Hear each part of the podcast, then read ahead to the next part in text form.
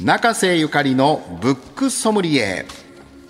本のエキスパート中瀬さんにこれだというおすすめの一冊を紹介していただきます。今日の一冊は何でしょうか？はい。俳優の水谷豊さんと作家の松田美智子さんの共著で水谷豊自伝という本になります。はい。でこのお二人があの実はすごいこう縁がありましてですね、水谷豊さんは松田優作さんの親友だったんですけども、うん、この作家の松田美智子さんは松田優作さんの前の奥様なんですよね。はい、前妻で。ライターやってらしてね。そうでそれで今ノンフィクションライターとして結構活躍されている方なんですけども、その松田美智子さんがやっぱりもうその優作さんとの関係においてすごいその豊さんとのやっぱり関係性も深くて、だからその辺の例えばあんまり知らない人がそのインタビューするより全然深い話を聞き出していて、でそれをロングインタビューで、週刊新潮に一部載ってすごい好評だったんで、今回もう全部それを書籍にっていうことで、再度深くインタビューして載せた作品なんですけども、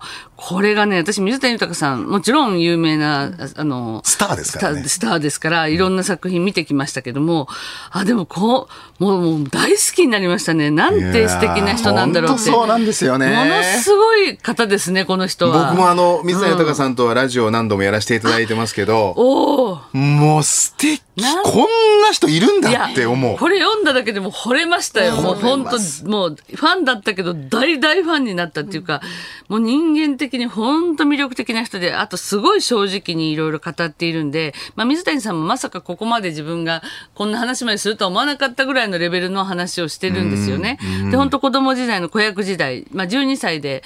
そのいろいろね、あの児童劇団に入って子役をスタートして、まあ今70歳ですから、まあ60年近くあの俳優をやってるわけなんですけども、まあその子役時代の思い出、で、その子役、あの12歳の時に初めてその、まあこう芝居の道に入るんですけども、なんかこう学園祭でチルチルみちるを演じる時にね、そのちょっとほろ苦い女の子からちょっとなんか断られるっていうか、うん、そういうところなんかも、キュンって甘酸っぱいような話があって、まあ、それまた後日談があったりするんですけども、そういう話とか、あと、まあ、いろいろ、決してその全部、もう、ばーって、まあまあ、割、割とすぐにいろいろな人に認められて、あの、はいるんですけども、順風満々と言ってもいいかもしれないと思ってたんですけども、結構挫折とか、その家出したりとか、ね、いろいろなことがあって、で、あの、傷だけの天使で、まあ、こう名前をバッと出るわけですよね。それでこう熱中時代であのお茶の間のまあスターになるわけですけれども。あの頃は不良のイメージがある水谷豊が学校の小学校の先生なんてできるのかみたいな。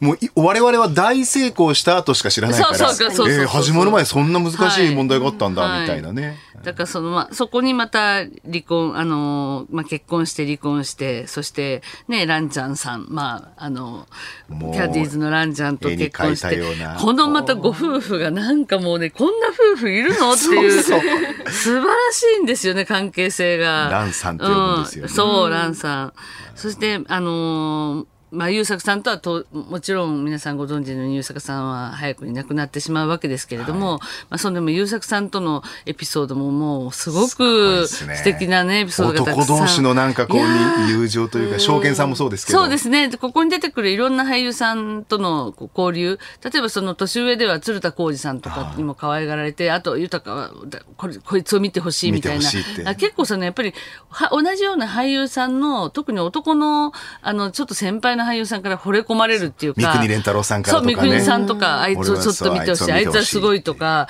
言われるんですよ。でもそれが全然こう自慢っぽくなくて、ね、すごく自然で。うん、だから水谷豊さんって本当にもうスターもスターなのに、うん、全く俺がっていうところがないですね。ないんですよ。エピソードも本当にもう水谷豊さんの語り口調のまんま松田さんが再録されてる感じで、もう何かもう本当にその場に自分もいるように、うん水谷さんの笑い声が聞こえてくるかのような語り口で、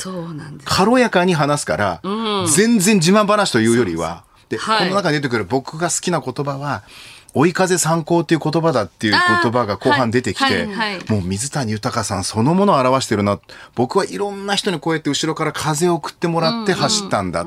でも僕が読むと、あなたこそ周りの人にみんな風を送ってませんかっていう。っていうね。天使みたいな人ですよね。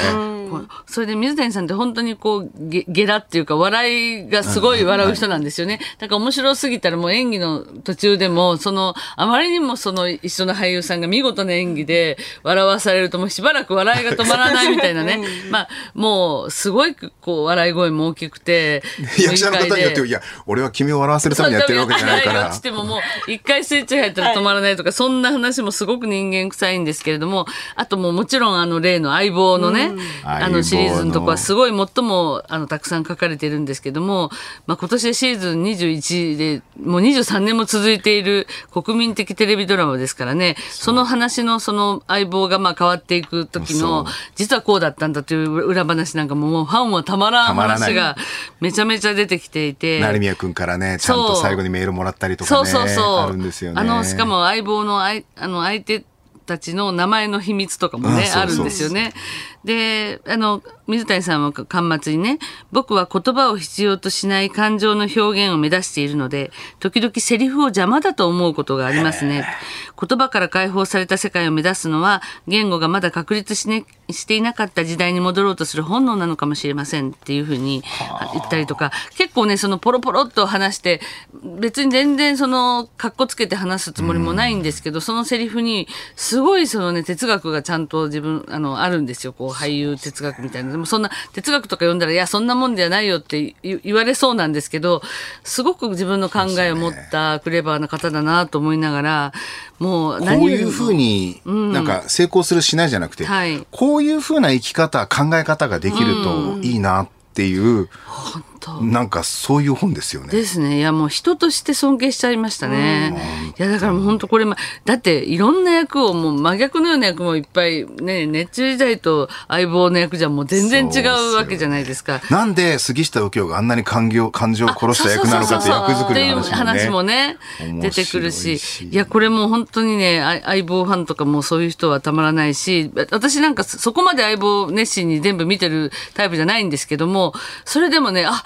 いや、なんかもうちょっとシーズン1から全部見たいわってなるぐらいの。しかも、いいことに相棒の一応名作とされてる回をちゃんとピックアップしてくれてるんですよ。これを見とくといいですよ、みたいな。で、それをこう筋書き書いてるんですけど、めちゃめちゃみんな面白そうな感じで、だからその、松田さんのまとめ方も素晴らしいんですけど、水谷さんと松田さんの本当に関係性が、まあ、正優作という人を通しての、こうできた友情みたいなものの中で、しかこう聞きえなかった本音を見事に一冊にしていて、これね、なんかこう芸能人の方の自伝って、まあなんかいいことだけ書いてあったりとか、ちょっと薄っぺらかったりとか、まあ言い方悪いですけど、あんまりこう、残るものがないものが、あの、多かったイメージがあるんですけど、これはマジでね、すごい、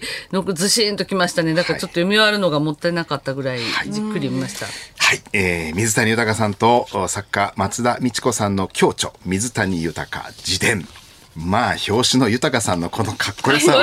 本屋さんで見かけたら買わずにはいられないと思います。えー、日本放送すぐ近く三省堂商店有楽町店ではあなたとハッピーで紹介した本が特集されている特設コーナーを1階のコーナーに開設しておりますんでね、えー、お近くにお出かけの際はぜひご覧ください。またこのコーナーはポッドキャストでいつでもどこでも何度でも聞くことができます。日本放送ポッドキャストステーションほか各配信サービスでご利用いただけます。この時間は中瀬ゆかりさんのブックソムリエでした